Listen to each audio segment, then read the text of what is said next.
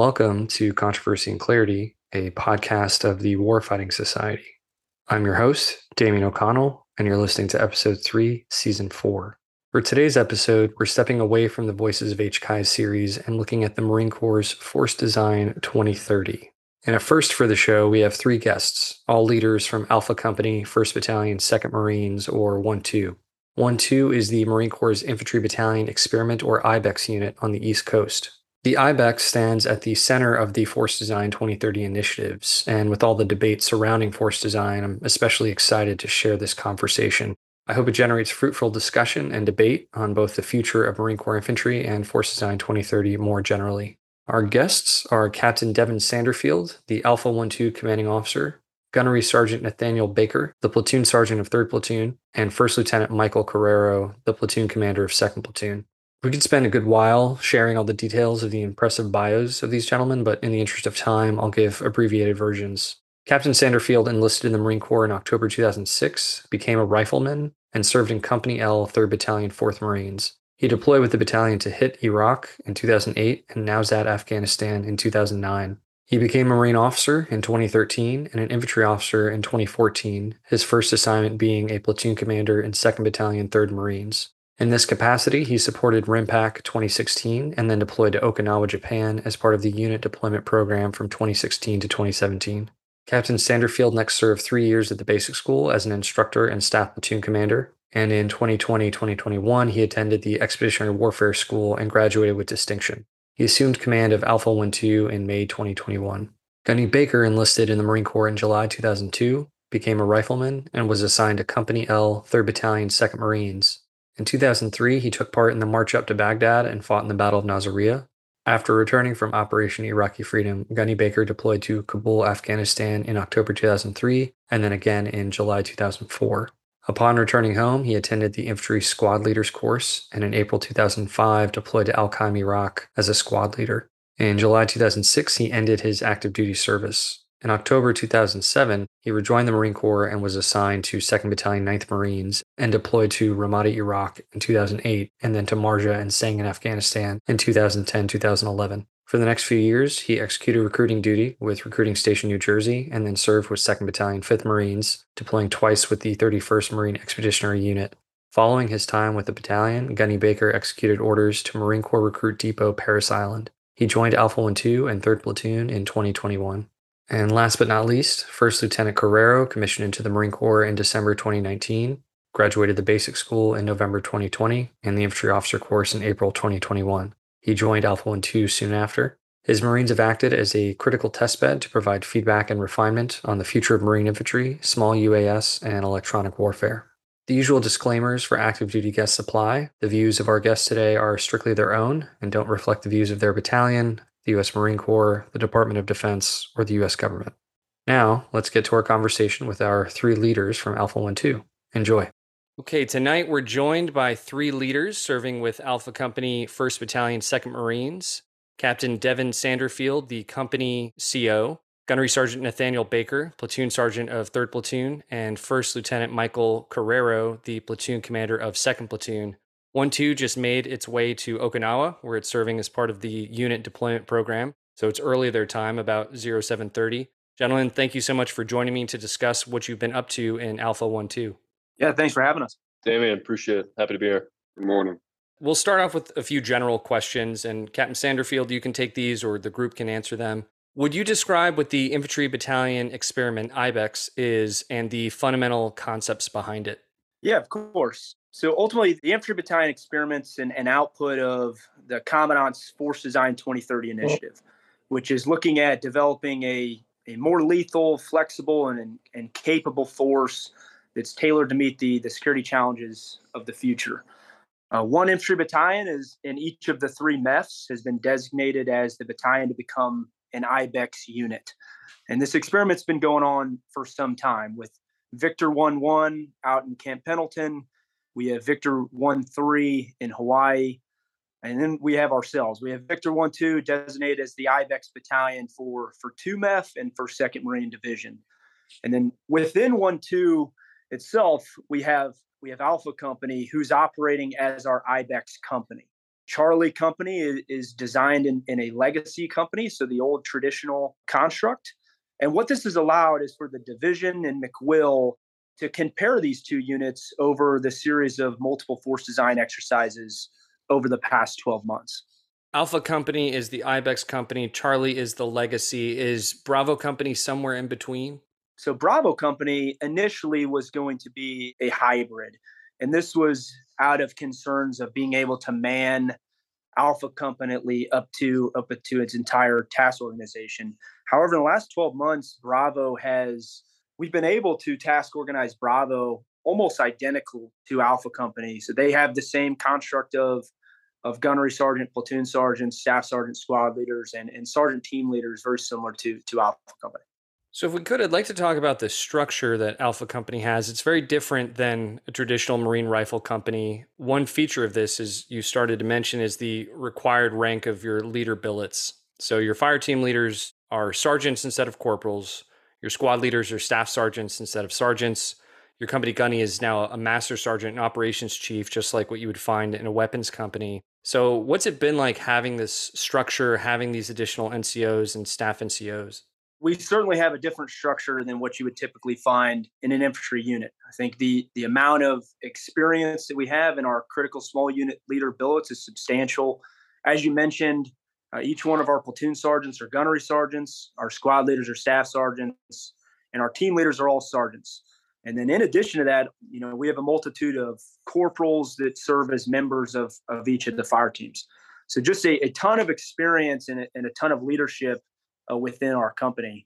And this this increase in maturity, the military and life experience that comes with that has brought significant benefits and has made us a much more capable force.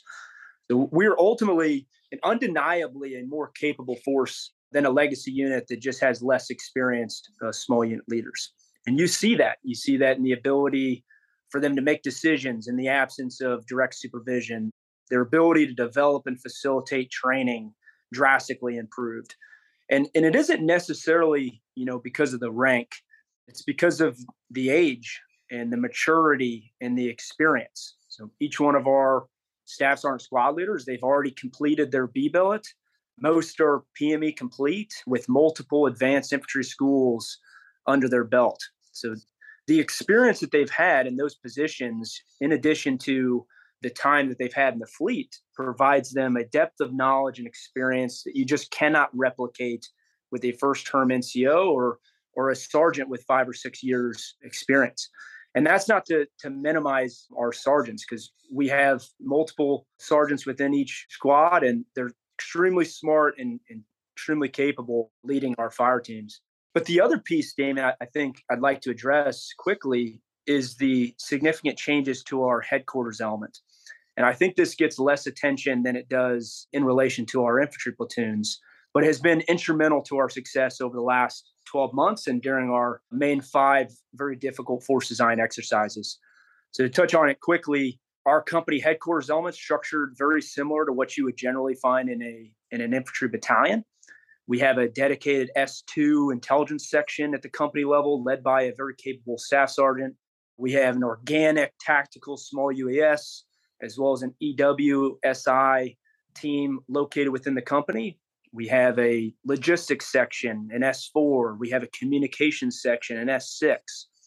And then lastly, we have an extremely robust medical capability at the company level. Generally, a traditional rifle company will have one, you know, E four, E five corpsman at the company level who serves as a senior line corpsman, and then one or two corpsmen per platoon.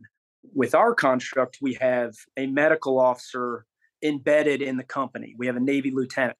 We have an H M one I D C at the company level. And then we have eighteen corpsmen, not only within our headquarters element, but we have four corpsmen within the platoons, which allows them to have one per squad, as well as a, a more senior corpsman that serves uh, kind of at the at the platoon level. So the inclusion of these the subject matter experts has allowed us to conduct some very detailed planning at the company level, as well as just command and control the company in, in a very distributed manner that's generally separated geographically from the rest of the battalions. A very unique opportunity, I think, for each of us three to be a part of uh, such an exciting unit. So it sounds like the company is stacked as far as experience goes. It has a much wider range of capabilities than your typical rifle company. Have you encountered any challenges as far as the organization, or any challenges having so many more N C Os and staff N C Os, or do you really just see this as a net gain across the board? It's definitely a net gain. I think the challenges have been, how do you keep everybody challenged and gainfully employed? Me and Lieutenant Carrero were talking about this the other day, about just the difficulty early on of not fully understanding some of the capabilities that our enablers brought, as well as just understanding the depth of, of knowledge and experience that all of our leaders have. And you really just have to do things differently. You, you have to develop training that's more complex, that challenges the entire unit. You have to distribute your forces in training, because you just have a multitude of leaders with capabilities. Um, so it's it's absolutely a net gain, a force multiplier, but it's been some growing pains to ensure that, you know, everybody's gainfully employed throughout the last twelve months. We'll certainly get into some of these growing pains as we go through the conversation. I'd like to ask now, how is the company supposed to carry out Expeditionary Advanced Base Operations, E A B O? Could you paint us a picture of what this is supposed to look like? I think the I BEX structure, the future infantry force at the company level, is uniquely qualified to carry out uh, some of the missions outlined in E A B O. So not only do we have, like we mentioned, a large number of small unit leaders with the maturity and experience that's been honed with additional years in the fleet and a swath of advanced schooling, but we also have the, the wide array of enablers at the company level that provide us a, a unique set of capabilities that you generally will find either at the battalion level, but you certainly won't find located within an infantry rifle company. So these capabilities include, like I mentioned, an expanded company level intelligence section, which allows us to tie into higher headquarters intelligence apparatus to help build situational awareness. But we're also able to contribute to the maritime domain awareness throughout the application of our robust fleet of tactical small U A S, of our S I E W element that's able to sense and make sense of the operational environment. And then we have our dedicated section of communication specialists, which enable command and control from multiple distributed locations. Uh, and then lastly, with our organic precision fires that provide us our loitering beyond line of sight precision strike capability at the company level. Things that you just generally won't find with a traditional company or battalion, who is also capable, to point out, they're capable of conducting E A B O. I think our structure allows us to be uniquely qualified in executing those missions. But I think the, the point here I want to make, Damien, is based on a lot of criticism with force design and its approach, you know, all the things that I just outlined do not just make us more capable at carrying out E A B O or the E A B O mission, but it's we're just more capable of conducting offense and defense, of simply locating, closing with, and destroying the enemy. So we're by no means a, a one-trick pony. You know, we're capable of accomplishing missions across the spectrum of conflict in a more effective and efficient manner due to our contract. So yeah, it sounds like the company does have this expanded set of capabilities. It's not just capable of doing E A B O, but doing traditional missions usually assigned to a rifle company. I'd like to talk a little bit more about the effect of these new rank requirements for certain billets. I imagine there's been grumbling among some of your enlisted leaders. For instance, if I'm a staff sergeant and I've already been a squad leader, say as a corporal or a sergeant, I'm expecting to be a platoon sergeant when I check into Alpha one two, but under the new construct, I'm a squad leader again. Similarly, if I'm a gunny and I check in thinking I'm going to be a company gunny, I might be thrown that now I'm a platoon sergeant again. Have you seen any grumbling of this sort in your unit? If so, how have you handled it? I'll touch on this real quick, and I know Gunny Baker and Lieutenant Carrero have thoughts on this as well. There's certainly been some of it. I think most of the so-called grumbling, if you will, has probably occurred more at the the sergeant and corporal level, and and I get it. You know, Gunny Baker and I were talking the other day about how we were leading squads as corporals and sergeants, and I and I don't want to at all minimize the capability and professionalism of our of our N C O Corps, because ours have been nothing but but pros throughout the process. I think the way that we've attempted to address it is just by by challenging the unit through through difficult training and ensuring that with the increased amount of leadership that we're providing the time and the ability for small unit leaders to, to lead their units. Because uh, like I mentioned before, you just can't do things the same way that we were previously.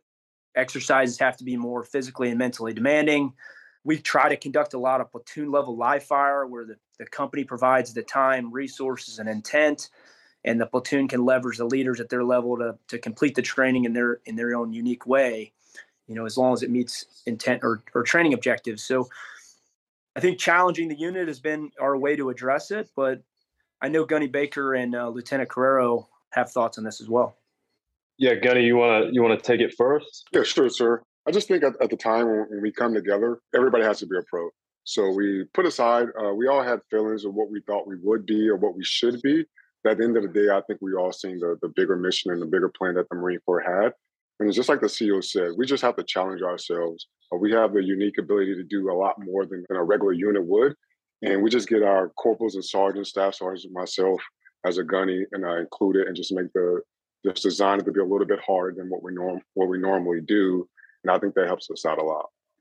Yeah, I think, Gunny, you make a really good point too. You know, I, I'd say probably initially we saw more of that grumbling, you know, right out of the gate when people came into the unit thinking that, you know, I B E X was going to look a certain way, or, or really expecting, I guess, to be dragged back down to that rank, you know, for staff sergeant, you know, like, hey, this is familiar territory. This is, you know, something I've done before, kind of been there, done that. But I think as, you know, the, the experiment unfolded, as we as we got farther in the workup, you know, at least for the squad leaders that I had the privilege of of leading, you know, they, they began to see that it was it was really less of like dragging them down. And, you know, I, I've really found Uh, the following to be true, and that's if if you know you make a point to bring uh, the billet up to the rank and not the rank down to the billet. You know, you're not only empowering your staff and C Os to really eliminate any kind of like coasting or bare minimum mindset for someone who maybe has, is comfortable in the position uh, that they've been in before. Uh, you know, it also really maximizes the capability of each squad and, and allows us to do more. Kind of like you know Captain Sanderfield was talking about with. You know, really spreading out and increasing the training load and really the reliance on those staff sergeants. I think when you do it right, you know, people begin to see the reality that this is not just stepping back into a conventional rifle squad leader. It's, it's really something new and different, and, and, and that's how it should be. And I would also like to add that I found in my platoon as training progressed, the guys wanted more, down to the Lance Corporal, P F C Corporal. Hey, Gunny, what can I do to, you know, make the platoon better? What, what kind of school can I go to? Can I go to this school? Can I do that? Like everybody wanted to become better because we realized that, hey, that, you know, we we have to have a, a unique set of skills, so to speak, in order to really, really capture what we're trying to do with this I B E X thing. So this is a question for the group, and that's how much of a challenge has it been to plan, think up, imagine training that's complex enough, engaging enough so that the Marines do feel like they're doing something new or they're doing something that uh, really captures their their their attention and, and gets their buy-in. You know, coming from conventional infantry units, uh, I imagine there's a certain sort of training you do with them, but you're not doing that here with your company. You've got to do more. So how has that process been for, for you at your particular levels?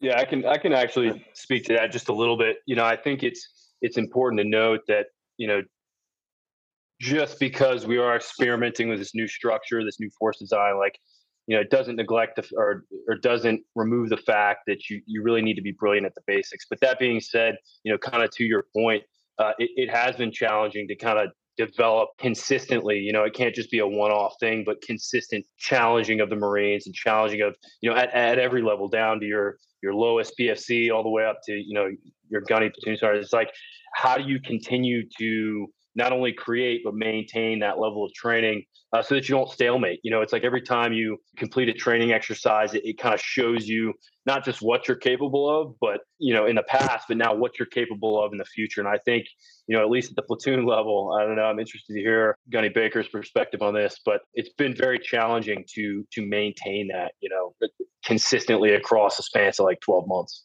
Yeah, I agree with you, sir. I think how I um, approach it is, one, it has to be physically demanding, right? Like we have to be, you know, tougher, go out farther, a little bit longer than your traditional company. And then two, the decision points have to be driven down to the lowest level. And I think that's where we make a lot of our money at, because, like, you know, we are spread apart. So that sergeant and those two teams are probably a little bit farther than a normal squad would be. And then we're forcing those junior leaders to make decisions that maybe normally was, was reserved for somebody more senior. And I think that's one of the ways uh, we've captured it. And I think, you know, Damien, to your point, at the company level, what, what you've really had to examine, or at least I've had to examine, is our risk tolerance. Mm-hmm. And if our traditional risk tolerance at, at, with a with a conventional infantry company is probably a whole lot less than when we have the, a robust number of, of staff N C Os and N C Os. But once we started realizing what we were capable of and, and the capabilities and limitations of the unit, we really just started to pile on decisions that we were trying to drive.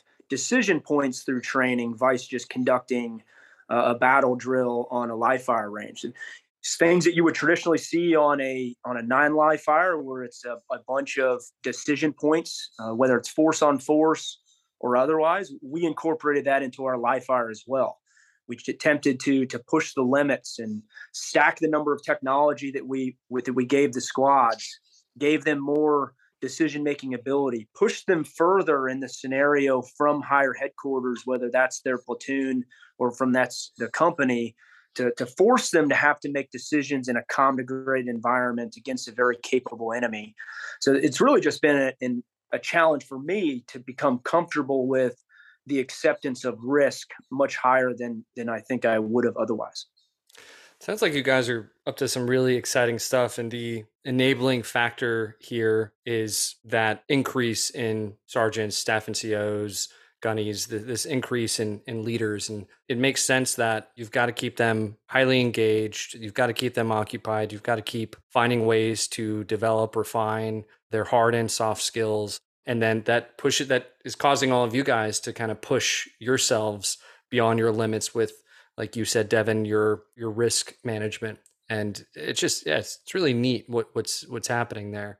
I am curious to know, does the, the shift in leadership billet requirements harm or hinder in any way your, your N C Os and staff N C Os as far as their career progression? If I'm a sergeant, I go to sergeant school, but I've only led a fire team, is that going to harm me in any way as far as, you know, staying in the Marine Corps, getting promoted, so on and so forth? I don't think it does. And I think we've we've put a lot of thought about this at the at the battalion level, because we were concerned about it as well. We didn't want to put anybody at, at any kind of disadvantage. So the battalion's been working very closely with with manpower systems to ensure that our, you know, our fitness report evaluations outline the the Marines' participation in I B E X to ensure that as they go up on, on future promotion boards, Uh, that they have a fair comparison to their peers in other battalions who may be filling a billet up, uh, per se, uh, due to the the legacy legacy construct.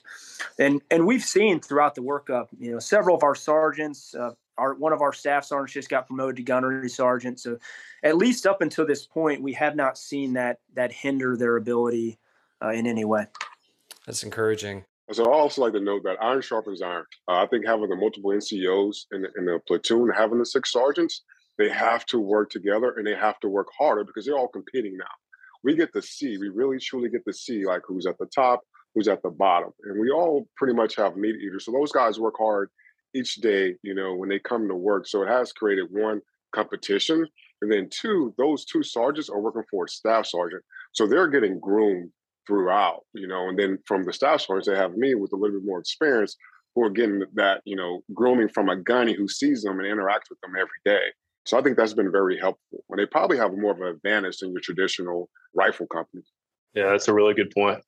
I'd like to direct the next few questions to Lieutenant Carrero. When you attended T B S and I O C, you learned about the current Marine Rifle Platoon and Company Table of Organization. What's the learning curve been like as a platoon commander in Alpha one two under the new T O? Where do you find yourself having to adapt most? Yeah, it's uh, that's it, kind of a, it's an interesting question, right? It was, it, it's funny because coming out of the schoolhouse, you know, you, you're told, uh, you know, hey, you're going to be lucky to have a sergeant. Maybe, you know, you might have a staff sergeant. You know, this is kind of, this is what you should expect and, and you will receive.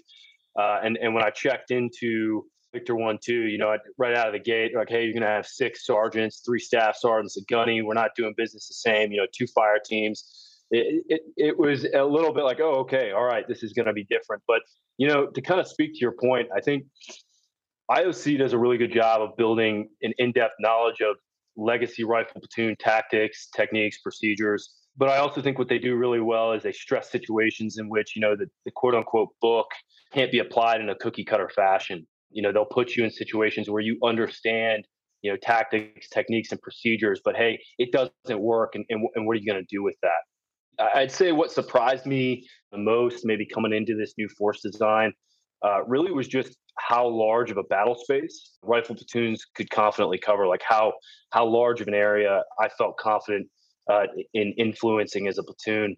You know, the introduction of things like, you know, more organic enablers, tactical U A S, electronic warfare assets, you know, a more mature force. I feel like it's really allowed my platoon to stretch its tactical legs, you know, both geographically as well as in like mission capability. You know, the, the types of things that we're doing, uh, I, I think are, are kind of unique early on. And, and, you know, speaking more to the, the challenging portion of it, I'd say early on and really throughout the entirety of the workup, we executed a lot of, you know, long distance infiltrations across a wide spectrum of environments, you know, from the mountains of West Virginia uh, all the way to, you know, the swamps in North Carolina. And what really challenged, I'd say, my platoon consistently uh, was breaking the safety blanket uh, of operating under constant communication. I think it's something that we've become uh, comfortable with, the ability to kind of always key out on our radio and, and talk to each other, you know, and we had to we had to get away from that kind of in the face of a peer threat, you know, but that's not a new concept. And we really had to return to our roots of time and, and really conditions-based tactical control measures as, as we moved across these, you know, these different planes. So, you know, it, it was uh, it was a new challenge. It's something that I think we we had some growing pains in at first. People didn't want to do it, but the interesting thing is, is kind of as we began to to move away from it and get more comfort, like comfortable operating in a calm, degraded environment, it actually enabled us to be more efficient. Um, you know, again, this is nothing new, but the ability to take commander's intent, very deliberate time and conditions-based tactical control measures, and then allowing these staff sergeant squad leaders with their sergeant team leaders to run with it, you know, really made us more efficient, I think, as, as a warfighting unit. Yeah, I think, you know, we also had to really refine our S O P for things like sustainability under austere conditions. When we look at the next fight, you know, with a peer adversary, I think it demands that our ability to procure potable water, food, sustain batteries at the squad level, uh, you know, maintain prolonged casualty care. Those kind of things need to become as much of a priority as developing proficiency in in, in weapon systems, you know, uh, and, and that could be a whole nother conversation in and of itself with austere logistics. So I'll digress a little bit, but we really did, you know, I can think of a few instances specifically in which we were kind of put to the test Uh, to see how effectively we could do things as simple as, you know, sustaining ourselves with water. Mm-hmm. Um, so, you know, the t- I, I think in light of all that, though, you know, the T O has changed, but the mission of the Marine Rifle Platoon really has not. You know, to locate, close with, and destroy the enemy by fire and maneuver, that that still remains. You know, new structure, enablers, weapons, they don't change the end state. You know, ultimately, they just they give us more flexibility, both at the platoon and company level, and really how we reach that. The next two questions I'll direct to you, Lieutenant, but I'd, I'd love to hear from the C O and, and the gunny as well. What's it like having sergeant fire team leaders? If, if I'm not mistaken, all of them are I S O L graduates. And, you know, what difference, if any, have you seen this make in the running, training, or performance of the squads? Plainly put, it's honestly, it, it's been a great asset to the platoon. I think it's important to note that, you know, having these leaders with advanced schooling, it it does a lot more than just increase the tactical prowess of the individual leader filling that billet. When you look at it, when you take the right sergeant with the right schooling and you put them in in the right spot, you know, our ability as a platoon to to permeate training uh, and capabilities down to the individual riflemen in their teams ha- has been greatly increased. I'd say, you know, holding these billets has allowed those sergeants to kind of hyper-focus their skills and their and their schooling on making those five Marines and their team as lethal as possible. And it's really had great effects uh, from just what we've seen in my platoon. Yeah, I think we're just more decisive. Everything happens faster. The decisions happen faster. The kill chain has been shrank down a little bit, and the guys just go out and they just execute just a lot faster, a little bit more violent. So if we could also talk about the effect of having staff sergeant squad leaders, what differences do you see having a leader of that rank instead of a sergeant as the squad leader? You know, I, I think uh, it, it's a lot like we talked about before.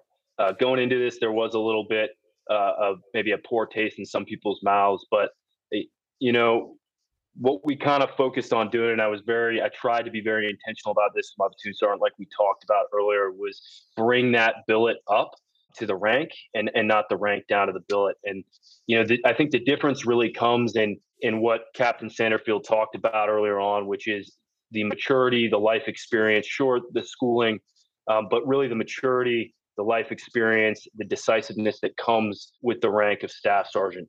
You know, I think it's important to remember that, you know, these are seasoned Marines with the maturity, advanced schooling capability to, to operate as platoon sergeants. I, you know, making them squad leaders doesn't remove that element of trust and confidence. I'd say it just it shifts their focus and, and really allows them to focus on being teachers and forward battlefield leaders first and foremost. So, you know, in terms of a difference, I, I think it's undeniable. And we've seen that the ability to push squads out further uh, with less communication, it, it, it, it's really had great results. So I don't know, I'll turn it over to Captain Sanderfield for comments on that. But uh, yeah, un- undeniably a beneficial shift. I think from the company perspective, to me, it has it has less to do with the rank. It has less to do with the fact that it's a staff sergeant leading the squad or that it's a sergeant leading the it's the team. It has more to do with, with what Lieutenant Carrero and Gunny Baker mentioned was about the, the experience, the life experience, the military experience that generally comes with being in, in the force a little bit longer. So you have a you have a staff N C O by nature of the time he's been in, ten, eleven, twelve years, in some cases up to fifteen years. That individual's had career-enhancing B-billet opportunities. He's had time to reflect on the things he's done right and the things he's done wrong. So are we going to have staff sergeant squad leaders and sergeant team leaders in the future? I don't know. Uh, probably not. I'm not sure that we can afford it, and I'm not sure that we, unless there's a drastic change in our manpower system, I'm just not sure that we can we can make it happen. Uh, hopefully what, what we take from this, though, is that experience piece. If we're going to go back to having a sergeant, a capable sergeant leading a rifle squad, that's fine. But what we need that sergeant to do, the capabilities and the maturity that we need them to have, is going to require that they've been in a little bit longer, that maybe they're a little bit older, and that they've had some advanced schooling that's honed their, their skills to allow them to fill the billet in the same way that we've seen our staff and C Os fill it. Uh, so I just want the, the listeners to, to kind of take away from this that we can do this with sergeants and corporals. It doesn't necessarily have to be the staff and C Os and sergeants, but it's gonna we're going to have to approach it a little bit differently. We need the time. We need the experience. We need the schooling uh, from the force to ensure that we have uh, the same level of success. Interesting. Lieutenant, you have a larger than typical headquarters element. It includes additional transmission systems operators and intelligence specialists, an electronic warfare specialist, a logistics N C O, if I'm not mistaken. What do these capabilities do for a rifle platoon? What do they do for you as a commander? So I guess I'll kind of speak to that, and it's it's two parts. You know, as a platoon, it, it really ties back to the first question. I think it's given my team the ability to have an influence over a larger area of operations compared to a legacy rifle platoon. We've also seen it increase our ability to provide a wider range of information and intelligence back to the company level. This is not just, hey, we are gathering all this new intelligence and this new information that then terminates at the platoon. You know, it's allowed us to push that up and, and I'd say expedite, you know, company level decision making and, and really saturate company level decision making with very accurate and timely uh, intelligence. So, you know, that's speaking to it kind of at the platoon level. I'd say as a commander, uh, you know, these new assets have, have been critical in mission planning. You know, they facilitate a far more in-depth analysis and concurrent action in a time-constrained environment. when utilized properly, it's it's amazing. You know, I've got an R O who's collecting key frequencies, coordinating pace plans through the company. My platoon level intelligence chief is providing most up-to-date enemy situation threat capabilities, both to myself and to the Marines. My log N C O or my logistics N C O is is, is coordinating the supplies and, and gear per my published Warno.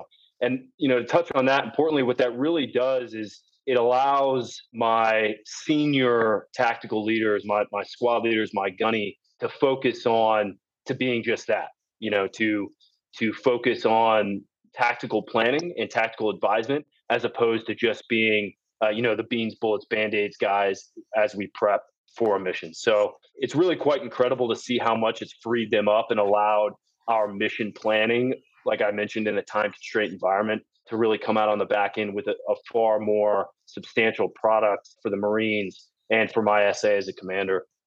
I'd say that, you know, one of the more notable and enabling changes under the new construct has been the addition of of four corpsmen to the platoon.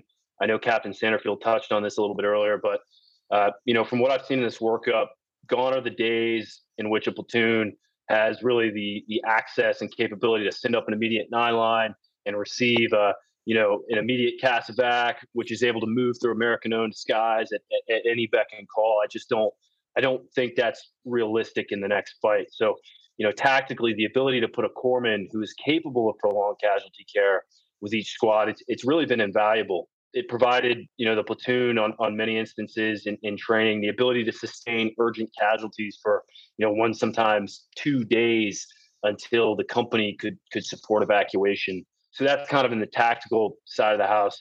I'd say the benefit of these corpsmen, though, it didn't just stop in the field. You know, in garrison, having these organic medical personnel enabled us to perform training at a much more sustained rate, really without the need to request or deconflict any kind of outside support through the company. Mm. Um, and on top of that, you know, they're able to train with their squads and to train their squads to a much higher standard of combat casualty care.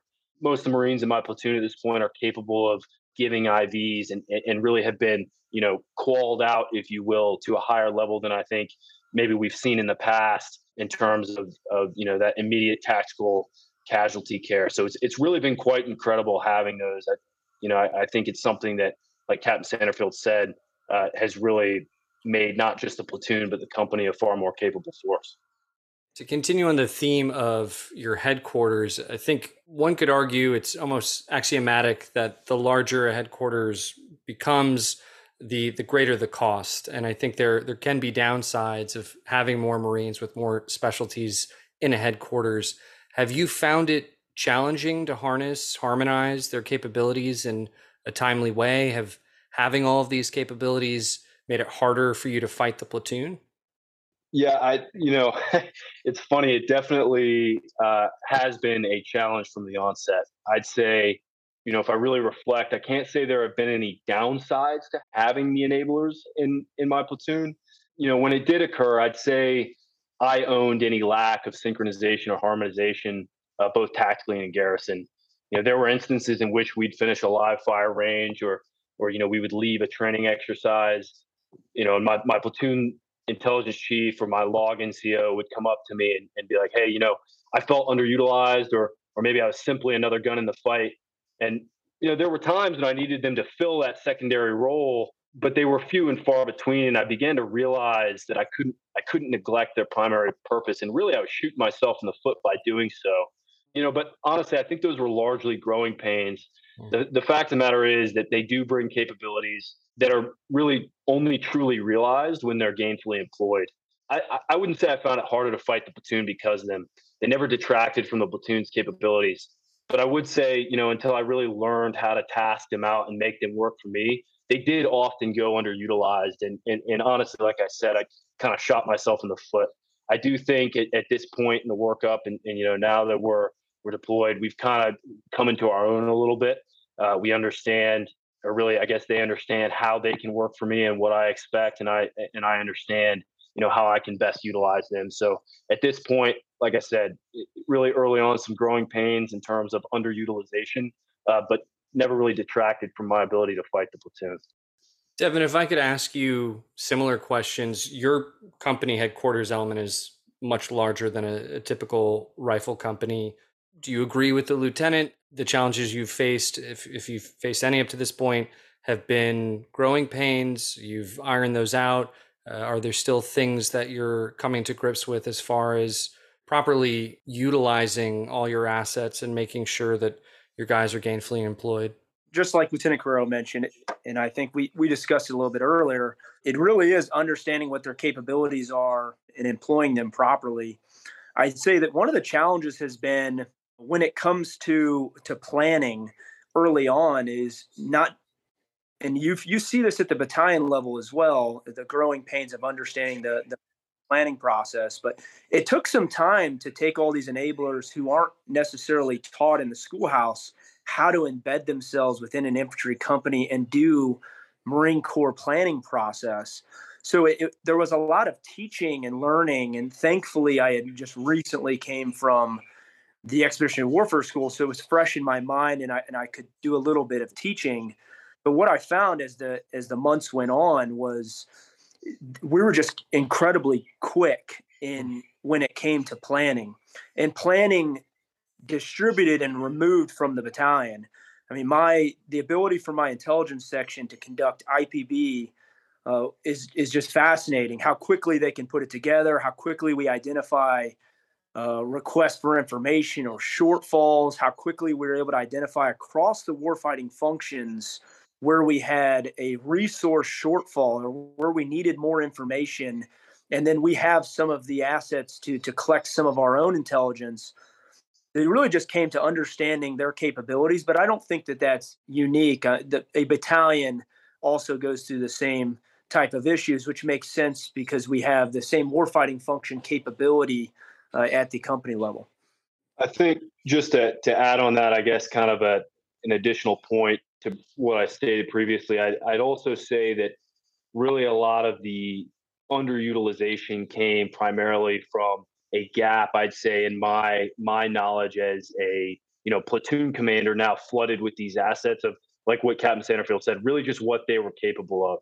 You know, again, often we'd come off ranges and and and these enablers would come to me saying that they felt underutilized, and then would explain to me, you know, how they could have been utilized or or assets that they could have brought to the fight. And you know, quite often I was not even aware that that was the capability that they possessed. So I think, you know, when we talk back to kind of like, you know, I O C, T B S, it's something that I, I would like to see more of, you know, coming into this new construct would be, uh, I guess, more of a familiarization, kind of a an understanding of, of what these assets would bring, maybe, you know, integrating more of working with logistics Marines, working with tactical U A S operators, working with intelligence Marines, like just to have that base of knowledge coming into the fleet, I think would have helped leaps and bounds in terms of those growing pains we've talked about. So I think it's fair to say that for everybody on this call and probably everybody in the unit, the experience in Alpha one two has, has been one of learning, adaptation, understanding people's capabilities, understanding how to best use those capabilities, learning from peers, learning from your juniors, learning from your seniors, which is, I think, a great thing, a necessary thing for a unit like yours to be successful. So it appears that each rifle squad has two fire teams instead of three. What does this do to your ability to fire and move, fire and maneuver, create dilemmas for the enemy? I'd love to to hear everyone's view on this. I mean, do we think the rifle platoon should go back to three fire teams? Don't three elements give more flexibility than two? What what are what are your thoughts on that? I don't mind uh, taking it right out of the gate, and then uh, I'm. I'm very interested. Uh, Captain Sanderfield and I have talked about this a little bit, but I'm interested to hear Gunny Baker's perspective as well. You know, it's it's a topic that's really dominated conversation between me and my squad leaders for the last twelve months. I mean, if I had a, a penny for every time that we asked that question, it, I'd have a lot of pennies. um, you know, I I would say it hasn't reduced our ability to fire and move uh, or maneuver or create dilemmas for the enemy. But we really have had to rewrite some of the ways in which we do it. You know, for decades, squads have been operating around and under, you know, really building some procedure around uh, and raising Marines around the three-team construct. Immediate action drills, ambush, task organization, patrol formations, et cetera.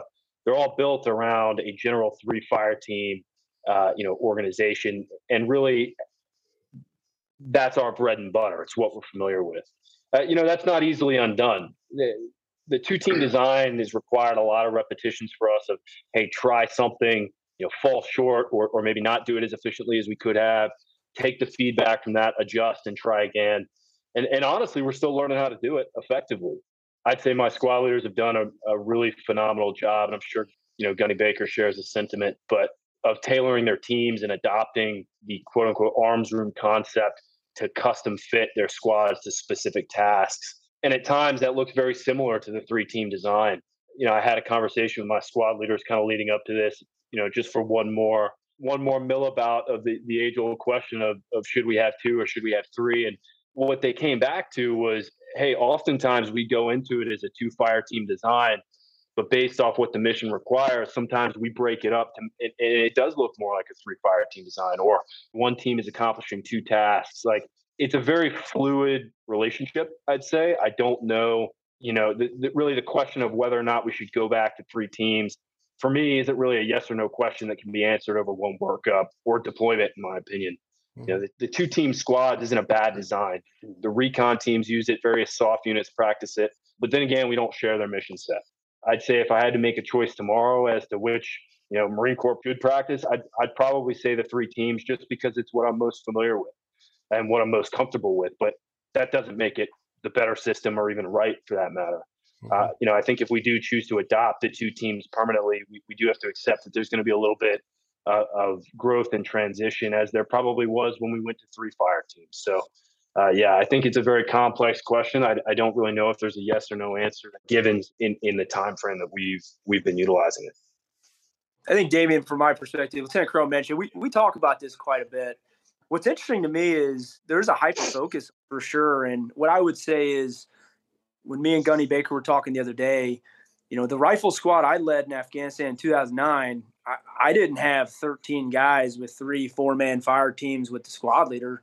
That just didn't exist. And you rarely found a, a full T O squad in those days. So I operate under a two-fire team construct in Afghanistan, and I, and I found no issue with, with doing it that way. I'd say that if the, the Marine Corps wants to give me another sergeant, uh, I'll make a three-fire team construct tomorrow. You know, it's really about the, the leader. I think we'll, we're pretty adaptive for in either way. It's just fine. It, it, it's interesting to me. People get hung up on that point a little too much. I totally agree with Captain Sanderfield. Like, I went out in, uh, in Afghanistan. I was in Marja with seven Marines and one corpsman, kind of similar to some of our bigger teams. I found it to be um, actually easier to control.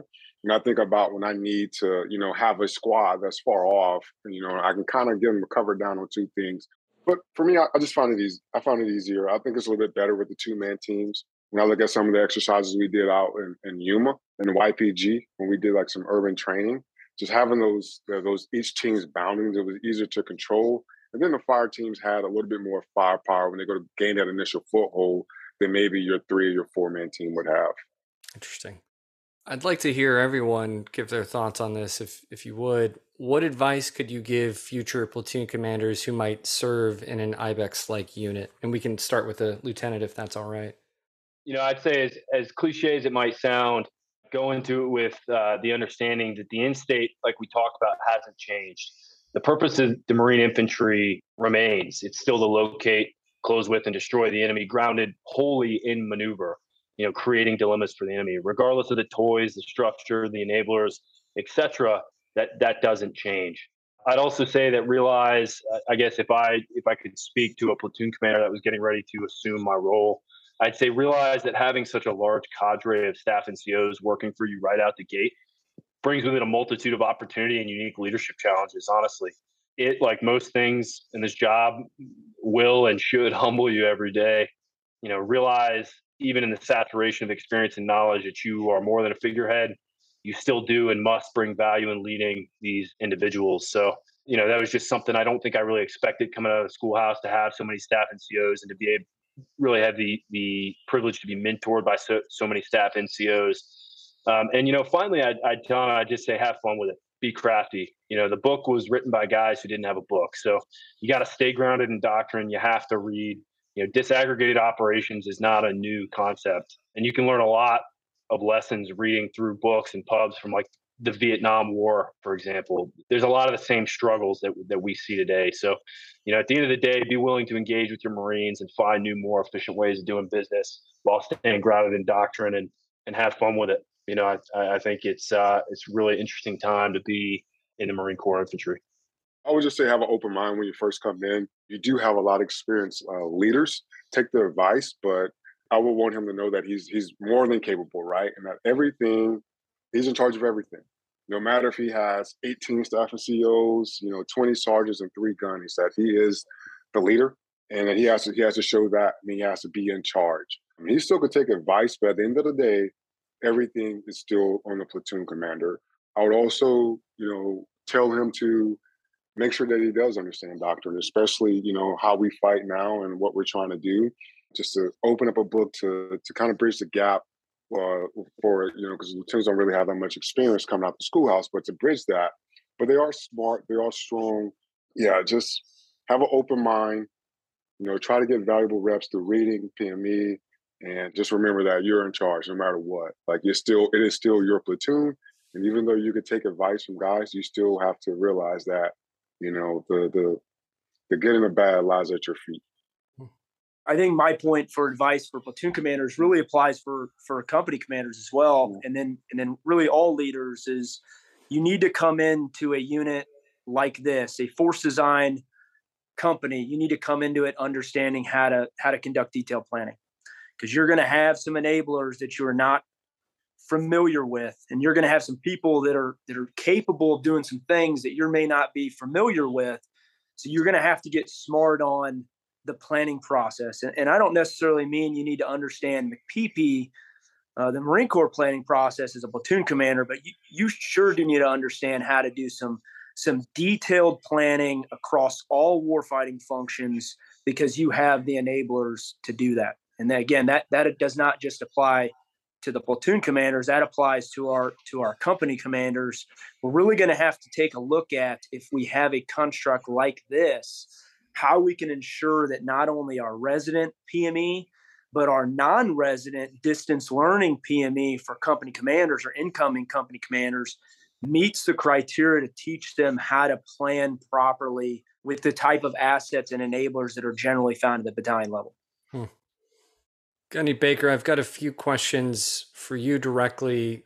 The first is, so you've already had a long career in the Marine Corps. What's it like being a platoon sergeant again? You know, what was your reaction to to being told, hey, here, here's your, hey, Gunny, you're going to be a platoon sergeant, you know, when you, when you checked into the unit? Well, at first I had some reservations. I felt with my experience, uh, coupled with some of the schools I've attended, that would be better suited to serve the battalion in a different capacity or like in another billet. Uh, those were my initial feelings, but those uh, feelings faded fairly quickly. Then I came to realize that the structure of I B E X, a gunnery sergeant, was really the right choice that we needed to have.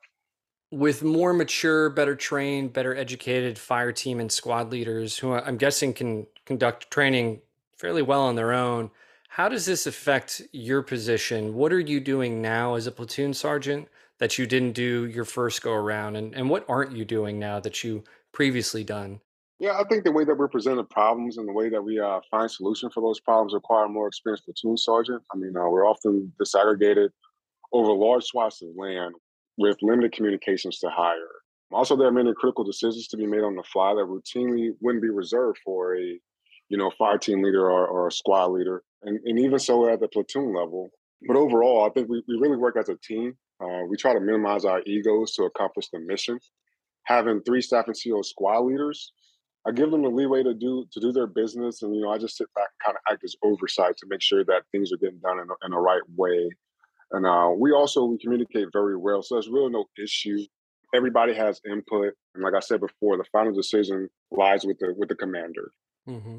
What have you learned or found especially interesting serving as a gunny platoon sergeant? Which really stood out to you? The most fascinating thing for me is the trust. Uh, my platoon get a task traditionally reserved for a company. When I look back at some of the experiences my platoon has accomplished, these things that previously a company would have done. Our training leading up to this deployment was so unique in our opinion. We took Marines straight from S O I early on in the phase, and we immersed them into complex training evolutions. When I checked in in August of twenty twenty-two, our company had already completed their first force design exercise. I was an infiltration with multiple types of insert platforms. My second field op with the company was platoon attacks. I found this strange since it was early on in the training. As we progressed, the mission sets got harder, but the Marines were able to adapt quickly. This was because of the experience we have in each platoon.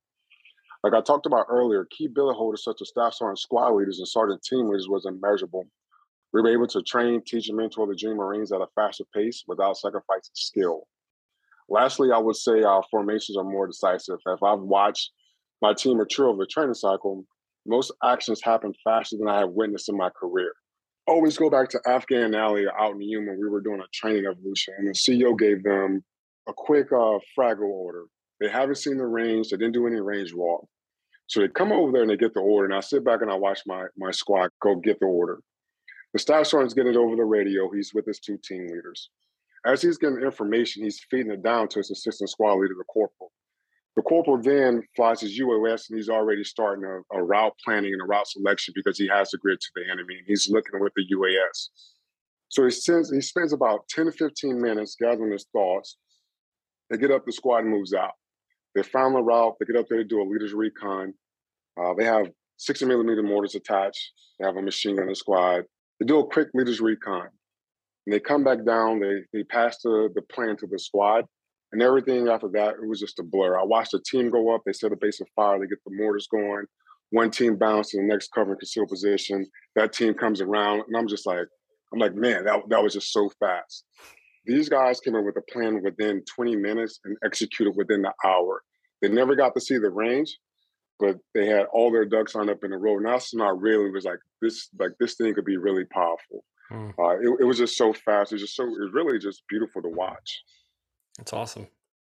Gunny, what advice would you give to future Gunny platoon sergeants? I would just say be humble, keep an open mind, and then study. It, it's a lot to learn. See what I'm saying? Like the planning process is very robust, and uh, more is expected of you. Even though you're a Gunny platoon sergeant, like they expect more out of a gun.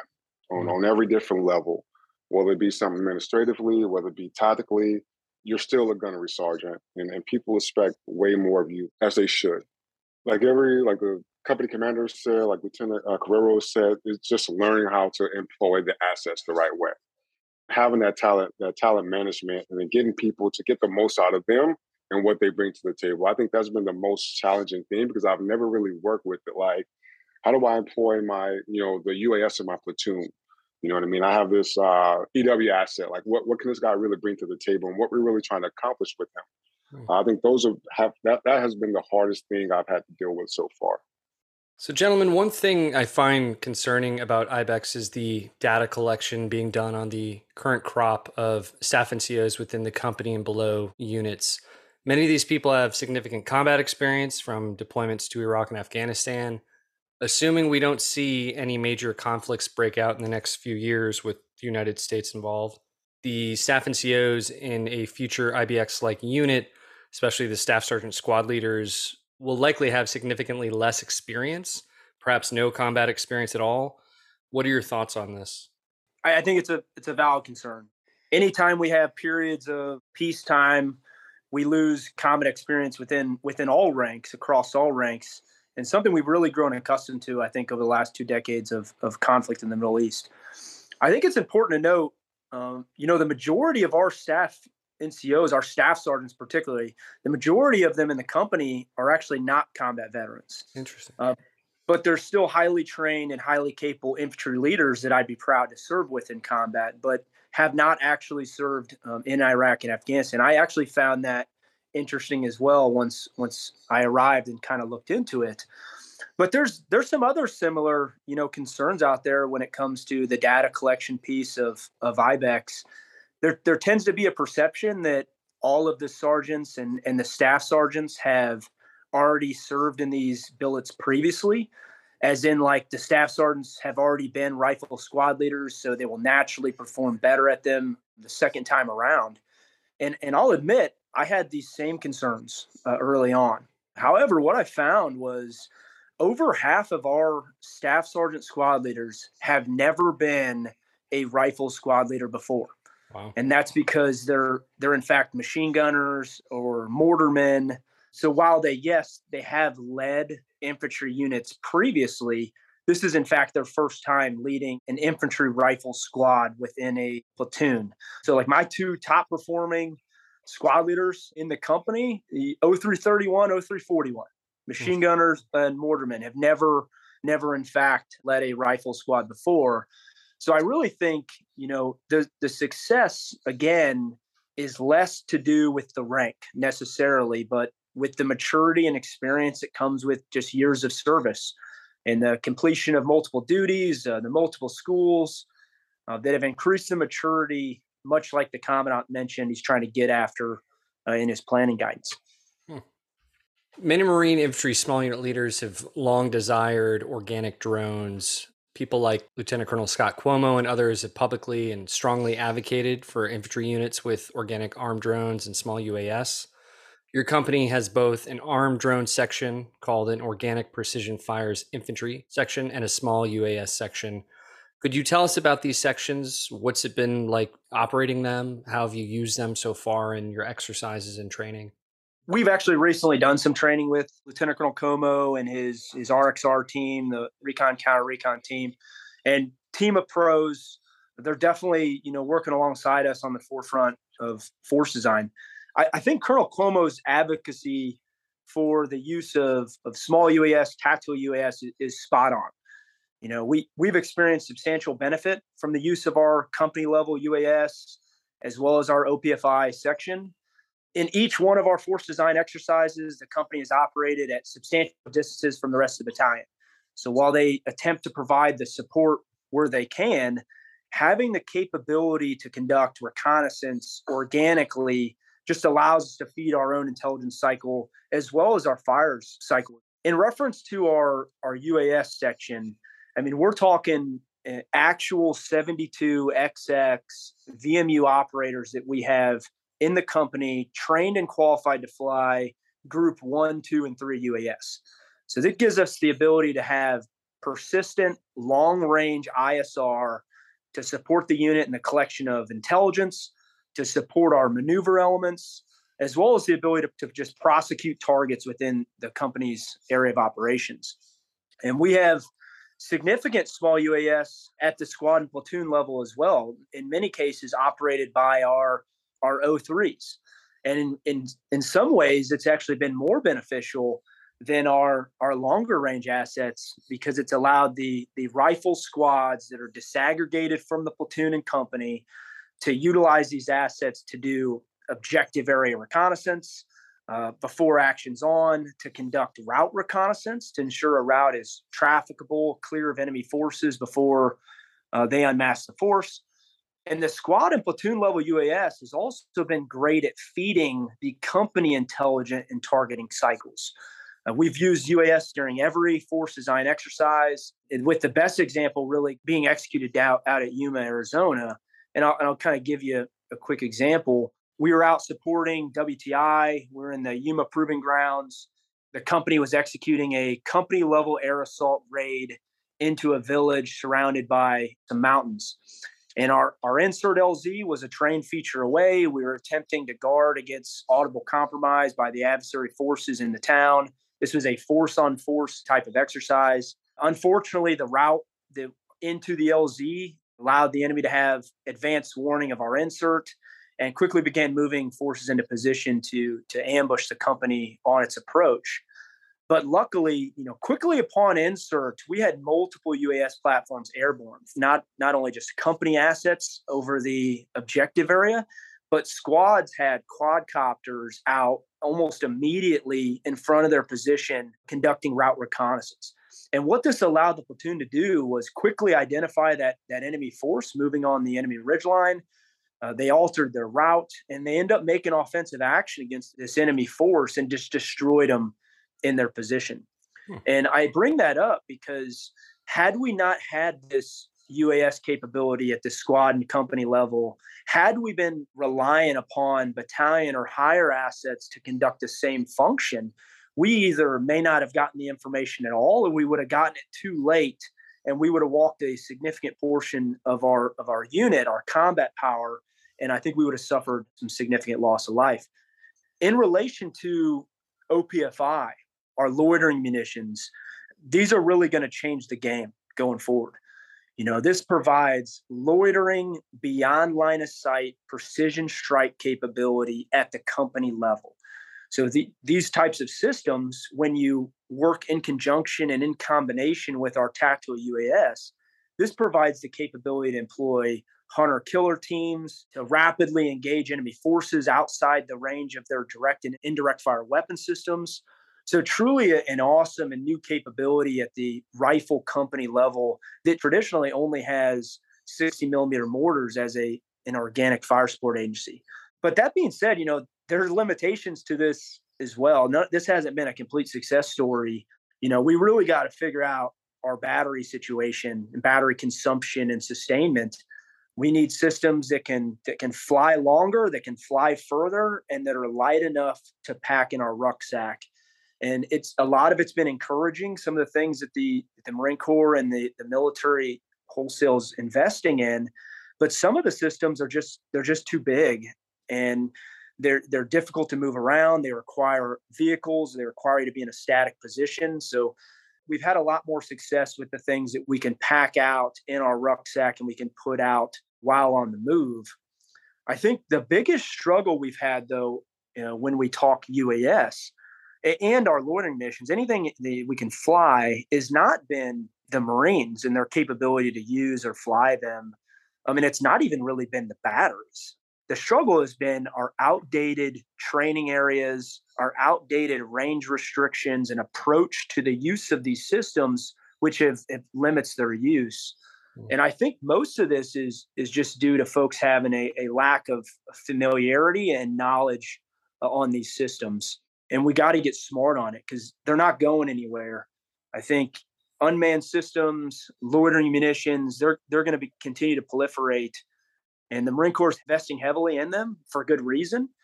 So I think we need, you know, from our experience, we're going to need every every base commander, installation commander, every government employee that is responsible for facilitating training to find ways to ensure that their their policies, their approaches, their their S O Ps uh, support the use of these systems. Because sadly, what we've what we found is they don't all do that currently.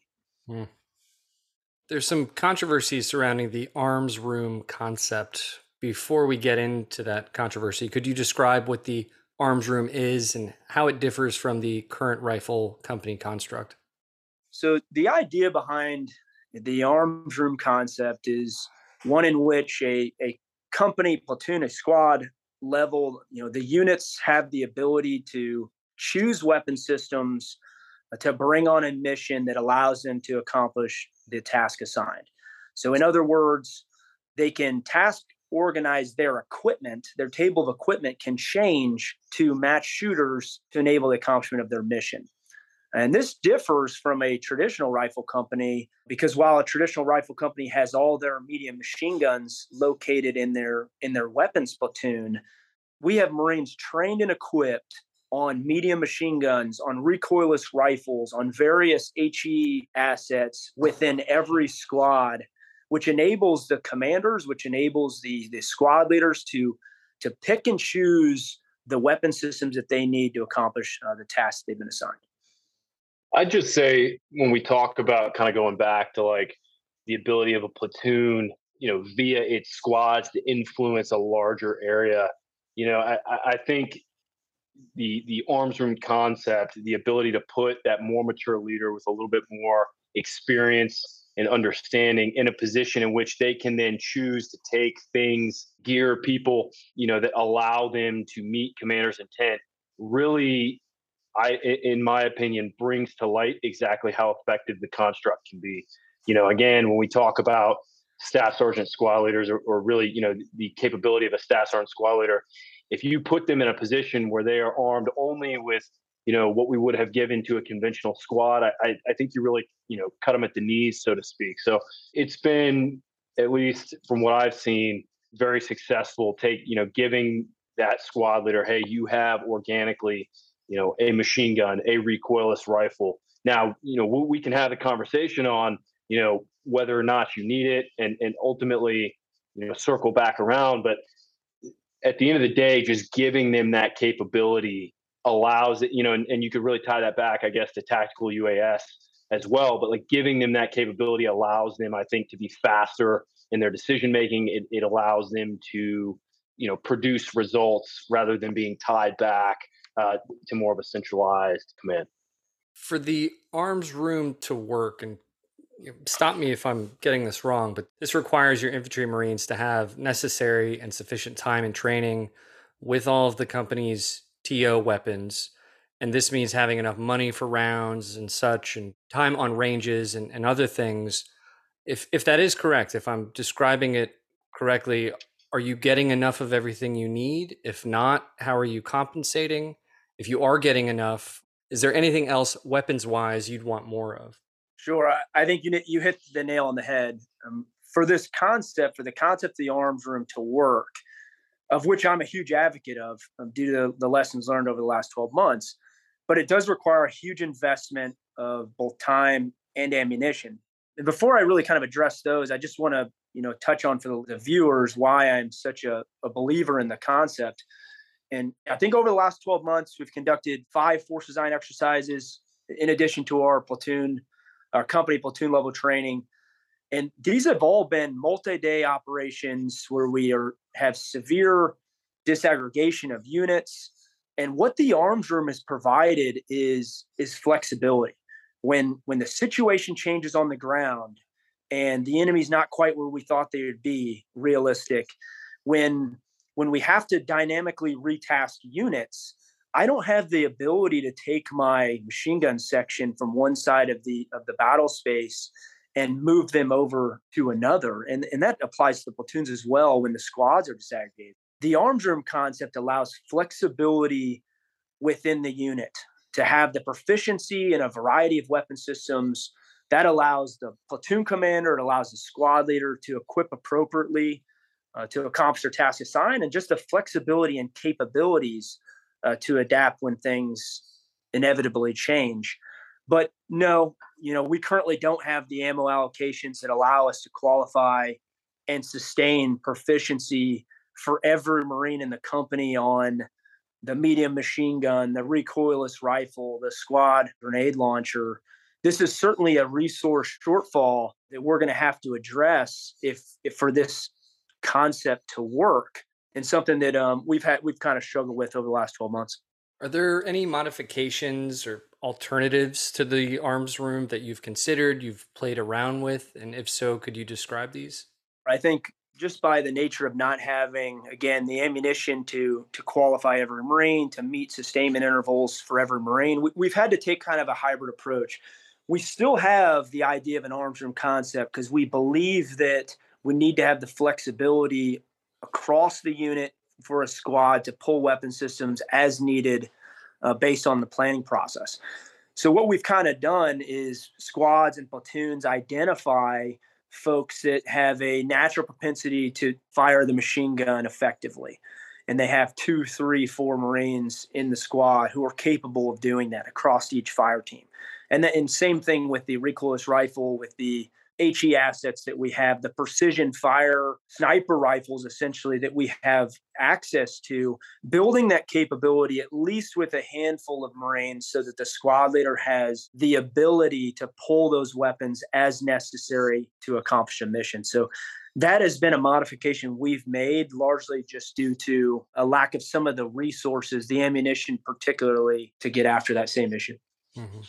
Logistics in Force Design twenty thirty is a hot button topic right now, and I'm curious to learn more about the logistics cell within the company headquarters. What does this cell do? What have you learned about its capabilities and limitations through your experimentation, your training? And finally, where would you like to see it go from here? I think logistics is a hot button issue because it's just hard. Sustaining the force is already hard, and then doing it with dispersed units against a capable adversary just make it even more difficult.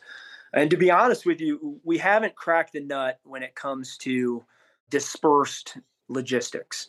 The introduction to the company level logistics element, I think, is a step in the right direction because it really serves two purposes at the company level. I think one, it incorporates a specifically trained team of subject matter experts at the company platoon level that help plan and advise commanders on how to logistically sustain the force throughout either a singular mission or a, a prolonged operation.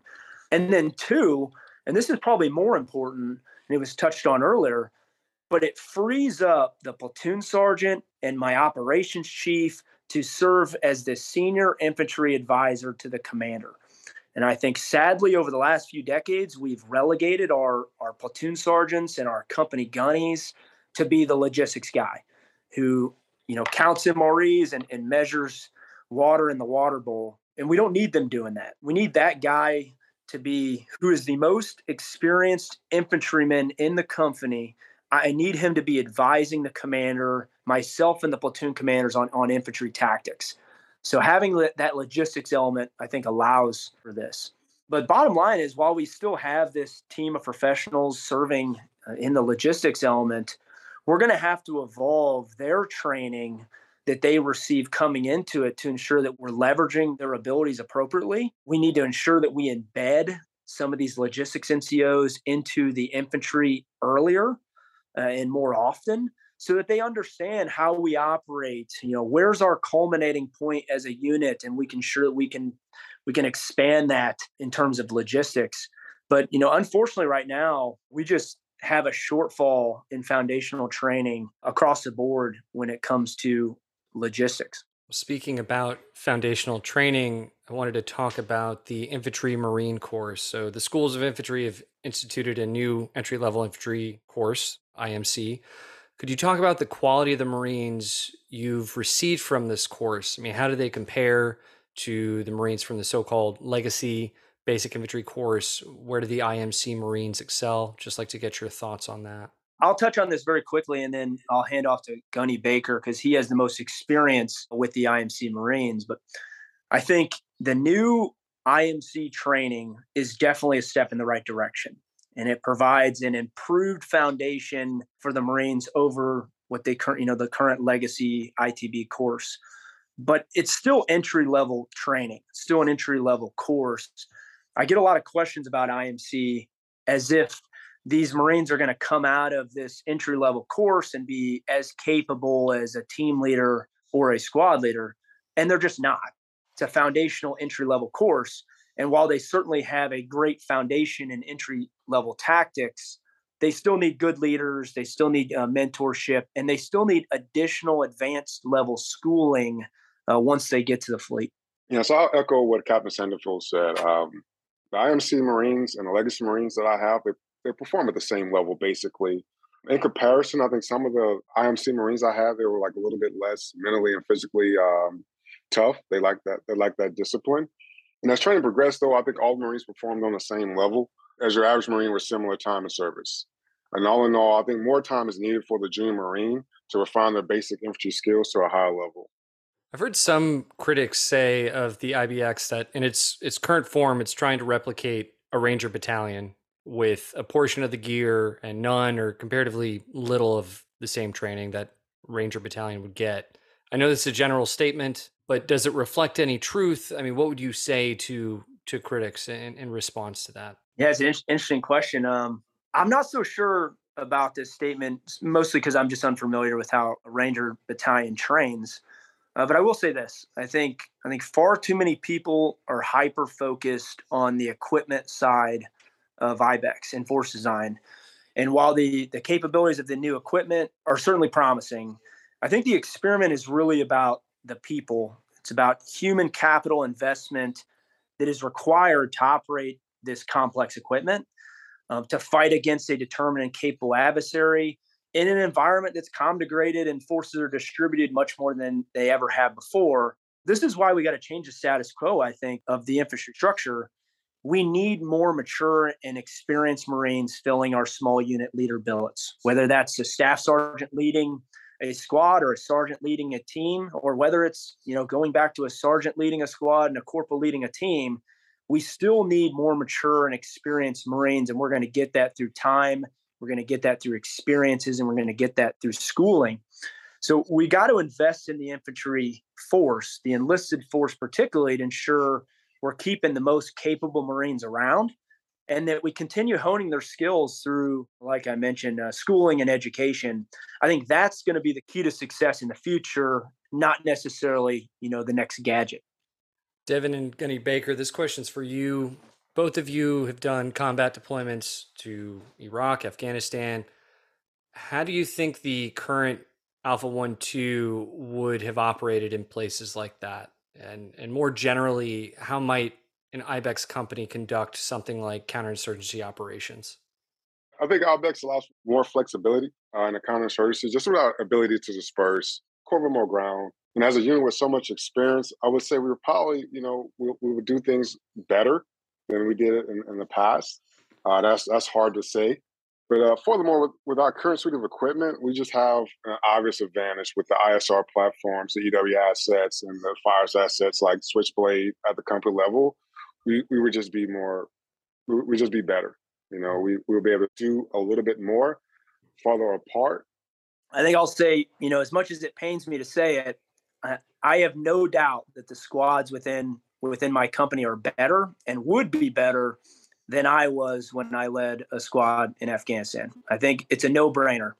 The level of maturity, the experience, and the enablers at the platoon and squad level have been fantastic and would have been the force multiplier in both Iraq and Afghanistan.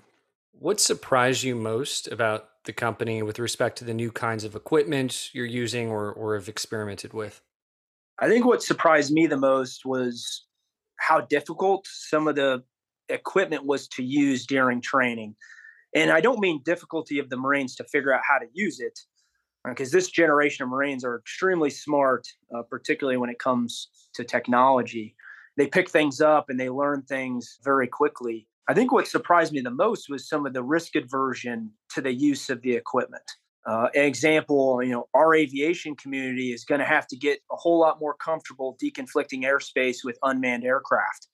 And we saw some of these complications uh, in planning out at W T I, where if an aircraft came into the zone, they wanted all small U A S, to, you know, to come down. And I just don't think that's going to be tenable going forward. I think currently we have a, a mindset that the aviation community owns the sky and that we have to deconflict with them. And I think going forward, as these systems proliferate, it may turn that around, and it may be, you know, the air side deconflicting with ground a little bit more. But like I mentioned earlier, I think everybody's got to get more comfortable with utilizing these systems. We can all deconflict geographically. We can deconflict by time and space to ensure that we we can all have a, a piece of the battlefield and ensure that we're all working uh, collaboratively towards towards the accomplishment of a goal. Alpha Company and one two in general have a strong relationship with McWill, the Marine Corps Warfighting Lab. Could you describe this relationship and talk about how McWill has supported you? We have a positive relationship as a battalion with McWill. They attend and help design, to some extent, all of our major exercises, our force design exercises. They're present when we do our, our orders. They've sat down and evaluated our planning process. They listen to our debriefs. So they've been complete professionals and, and partners, generally interested in what we do. I, I have been, you know, particularly surprised that that we haven't had more people asking questions to our squad leaders, our platoon commanders, and, and our platoon sergeants. I think this is probably the first time we've had the opportunity really to sit down and share our experiences over the last twelve months, particularly with this structure. So I, I hope that maybe this entices some people to reach out. I think we have a lot of lessons learned. We've done a lot of things right. We've done a lot of things wrong. We've made a lot of mistakes along the way. And I think we have some something to offer the force as we look at what the next I BEX looks like, or how we refine uh, force design to ensure that it meets the challenges of the future. Speaking about lessons learned, could you talk about some of the training exercises, experiments? You've, you've touched on them here and there in the conversation so far, but what have you learned? And, and I'd be happy to hear from everybody. What surprised you most? What, if anything, have you found, you know, frustrating or disappointing?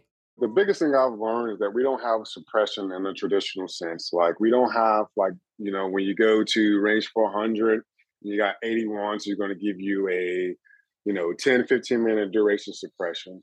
because we, we normally, you know, we only able to employ what we can carry out. So usually when we take mortars or any other type of fire asset, it needs to be prompt and it needs to be accurate right then. And I think that was like one of the biggest adjustments, you know, when I came, when I came to one, two, to having to adjust, because like, even I have three machine guns in my platoon, I don't have an infinite amount of rounds. Like you got to get on target, you got to get them down, and we have to, you know, close that gap fast, because we just don't have, you know, the ability to walk around with all these different rounds.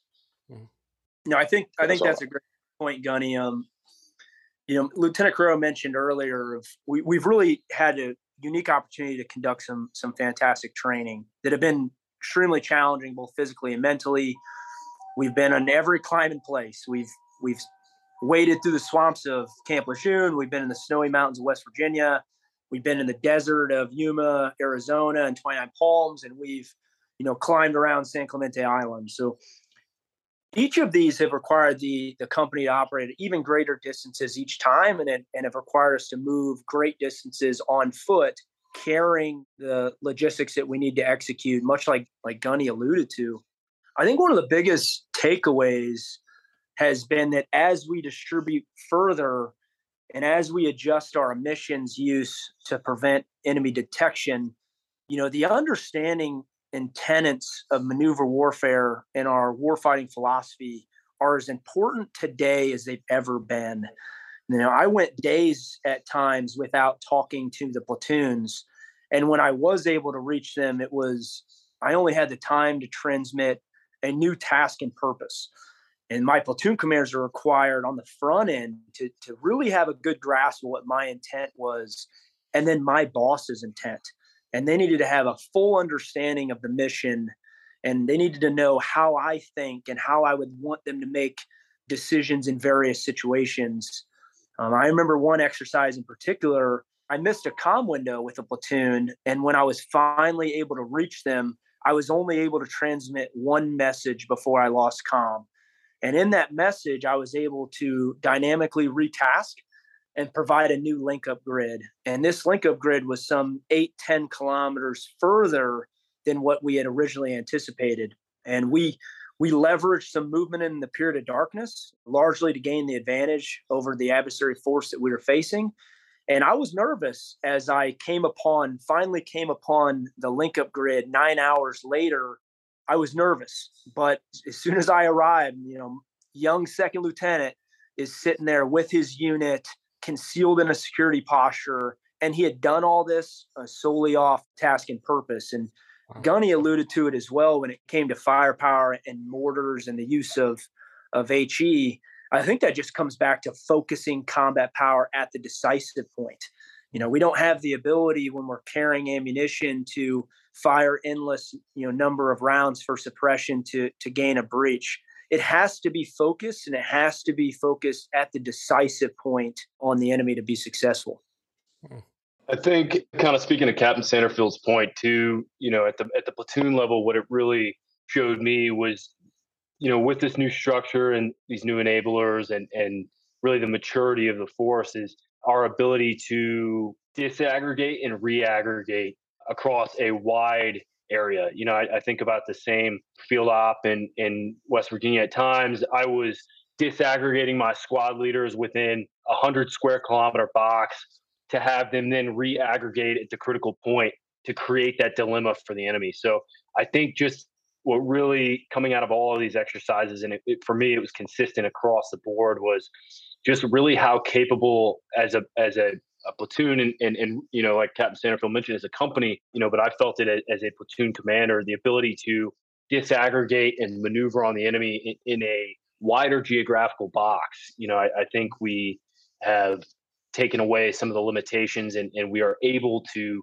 take a little bit more risk, like Captain Sanderfield's talked about, and and in a lot of ways, it's it's made us more lethal, I think. And in the same way, you know, that there was often a comm degraded or comm limited environment between the company commander and platoon commanders. There were times when my squad leaders were operating purely off of commander's intent and task. And, you know, we would go, you know, twenty-four, forty-eight hours without talking before re-engaging. And, and almost every single time was pleased to find that, that the mission was being accomplished, even if not under the, the initial plan. You know what I mean? We had those key leaders in place that were able to make decisions in absence of direct leadership or tasking. It's interesting, the references you guys have made to commander's intent. I think the requirement for trust that, you know, you've given a, a new purpose, a new task, and you expect the Marines to be in the grid square that you need them to be in. And there's a lot that goes into that before ever setting foot in the battle space. And I think a lot of this comes back to P M E. Devin, I know you're a big proponent of P M E. You've purchased numerous war games for the company. You've pushed the use of decision forcing cases, professional reading, and, and so on. Could you talk about your thoughts on P M E, the P M E program you've implemented, and how does this all fit into what you've been describing, into the success of the company and making things happen in the absence of reliable communications? Yeah, of course. I think P M E is the responsibility of the commander. You are responsible for the development of your Marines and sailors, bottom line. And I think far too many of our of our leaders, far too many of our commanders, they farm off the P M E responsibility to our schoolhouses. And we we have to know how our Marines think about problems and how they tend to solve problems. And they need to know how we think. So yes, I'm a big proponent of P M E. I'm a big proponent of tactical decision games, D F Cs, battle studies, war gaming, and reading. And there's there's kind of a running joke in the battalion, or really in the company, amongst the Marines that, you know, Captain Sanderfield's always going to ask you what you're reading. And I do, because I'm a strong believer that you only gain experience by doing or by reading or hearing about other people doing. And we we all have experience gaps, and we got to do everything we can to close those, you know, little by little. And one easy way to get after it is just the implementation of T D Gs into the training schedule, the forcing of the use of war games to understand how people think, and just to force them to have to make a decision, right or wrong, and then reflect and think about it later.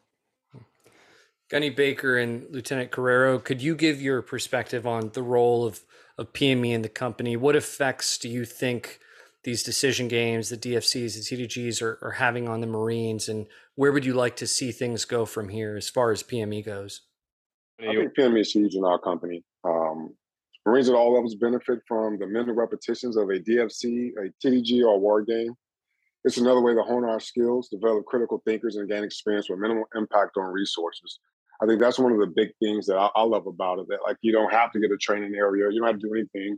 I could do it in my office. The Marines could do it in their room. We basically do it anywhere, and it, and it travels well. Our Marines are learning to analyze problems and implement plans that will keep them multiple steps ahead of the enemy. I think for me, I set out during one of our training evolutions, our readiness evaluation. I observed my Marines, they were coming up with different plans, and they, they all had the ambush mindset, and we were fighting a mechanized enemy. And um, we actually put their plans to use, and their plans were, you know, they were able to, you know, take out vehicles to harass the enemy, to keep them off guard. Uh, and it was just a wonderful thing to see. And, uh, you know, our junior Marines have more of an understanding of what the enemy is trying to do, and they stay proactive versus reactive. And it also teaches them the second and third order effects of action and inaction. And I think that's proven uh, monumental to our success in the, in the, in the company. Yeah, I, I think, you know, Gunny Baker, Captain Sanderfield really summarized it perfectly. When you, you know, when you talk about the effects of doing decision forcing cases, tactical decision games, it really allows a multitude of things. You know, you allow, or you begin to see, you know, your subordinate leaders' thinking process. What makes them tick? How do they think? What are they inclined to do? Kind of initially unjaded by your opinion or your, you know, your thoughts. And then on the back end, it allows you to then synchronize your thoughts and your actions and your perspectives, and really just synchronize, in my case, the platoon leadership, the squad leadership, as a whole. You you begin to, like Captain Sanderfield said, close that gap. I think it's it's invaluable. And when you really look at the amount of time it takes to do even the simplest of T D Gs or or the simplest of D F Cs, the question arises, like, why would you not be doing them? If the benefit is so great and the cost is so little, I mean, you know, self-admittedly, I I, I wish I, I had an, done them more in this workup when I really look back on it. But simply put, the effects of stretching out your leaders' minds, of of causing them to think, of of overloading them with decisions and seeing how they react, and then synchronizing your, you know, your intent and your will. All of these things have shown time and time again, you know, their benefit. And again, when you when you put that in comparison, the time it takes to even sit down, you know, for five or ten minutes with your Marines and say, hey, you know, this is this and this is this. What do you do? What do you think? Where would you go? What would you do? Why would you do it? You know, you begin to you begin to work their brains out, cause them to think. And even if, you know, you don't have a long, drawn out academic conversation in the moment, you know, those Marines take that conversation home. They take those those lessons home and they think on it, you know, and, and very often I've done T D Gs with my guys in which, you know, some of the most silent guys in the room then come back to me the next week and they're like, you know, sir, I've been thinking about this and I don't know, you know, everybody was kind of going this way. I don't think that's right. Or, you know, I, I think we should have done this, or why would we do this when we could have done this? And, you know, that's, that's just the tip of the iceberg. Those are the conversations they have with me. And, and what I can only hope is that that type of conversation is being, you know, propagated and, and spread throughout the platoon. I, I think it, you know, that's what takes good teams and turns them into great teams. It's just that constant red selling war game outside of war type mindset. So yeah, again, I think, like these gentlemen said, the benefits far outweigh the cost. No reason you shouldn't be doing them. I'm just so encouraged to hear all of you speak about decision games, decision making in these terms. I, I, you know, I hope listeners and leaders of other units take note and follow your lead. This is just great stuff. It's my understanding that you haven't been able to realize or make full use of the technology and capabilities you have in the company because these would require your Marines, all of your Marines, if I'm not mistaken, to have secret or top secret clearances. If if that is accurate, could you speak to this challenge?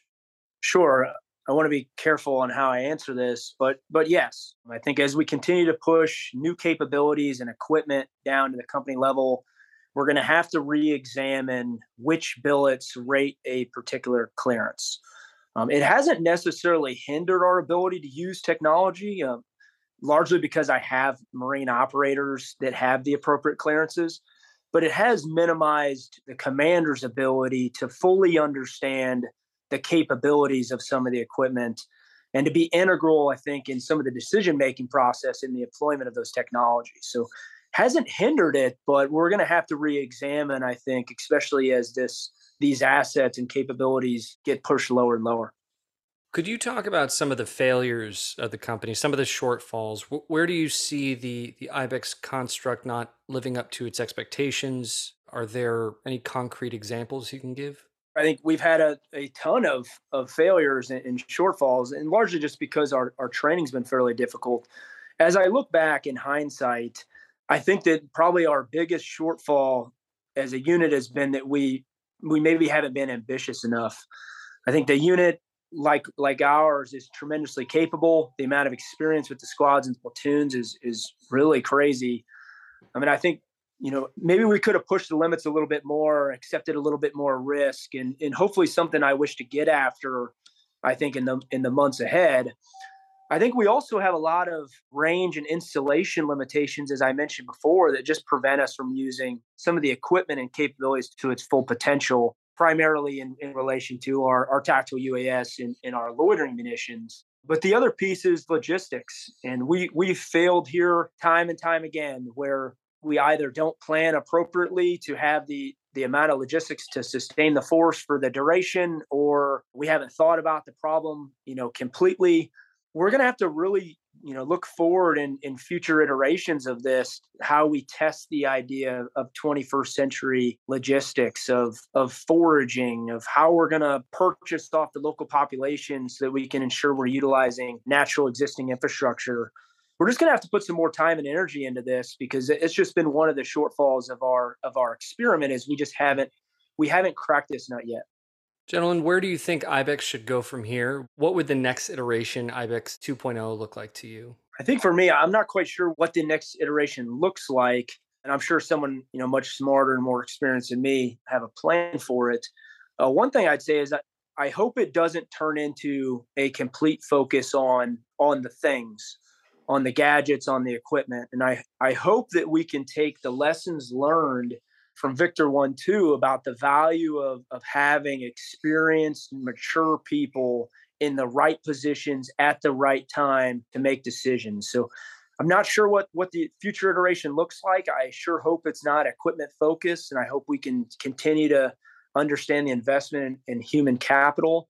How has the war in Ukraine influenced the, the training and experiments of Alpha one two?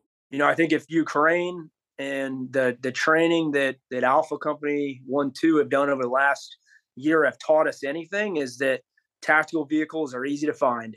And when when they're easy to find, they're easy to kill. And I think during our, our most recent combat readiness exercise, our company was was foot mobile. We were able to decimate a mechanized adversary force in the backwoods of North Carolina. You know, vehicles provide a tremendous mobility and speed on roads and trails, but they give off a lot of heat. They're largely stuck to ground lines of communication. And with the company that has a robust organic I S R capability, that has loitering beyond line of sight munitions, that has recoilless rifles and javelin missiles, they're just, they're easy to pick off. So while we continue to, to train to face any adversary force in any region, uh, like the Commandant said, vehicles are easy to kill. And I think we're going to have to look at uh, some foot mobile forces and making forces that are more physically capable of carrying the weight over distance going forward. Ukraine obviously looms large in the headlines. Are there other conflicts that you guys are looking at as you move ahead with I BEX? I think by by nature of our where we're currently sit now in Okinawa, our, our focus is on the Pacific. Mm-hmm. And uh, the Commandant has, you know, said this for since he, his planning guidance came out of, of our focus should be on our adversary forces in, in the Pacific. But I'd say we, we train every day to face any force in any region. By no means are we tailoring our, our training or tailoring our force towards one particular adversary, but we're certainly interested on what's going on in the Pacific region. For each of you, if there's one thing you'd want our audience to take away from what you're doing with Alpha one two, what would it be?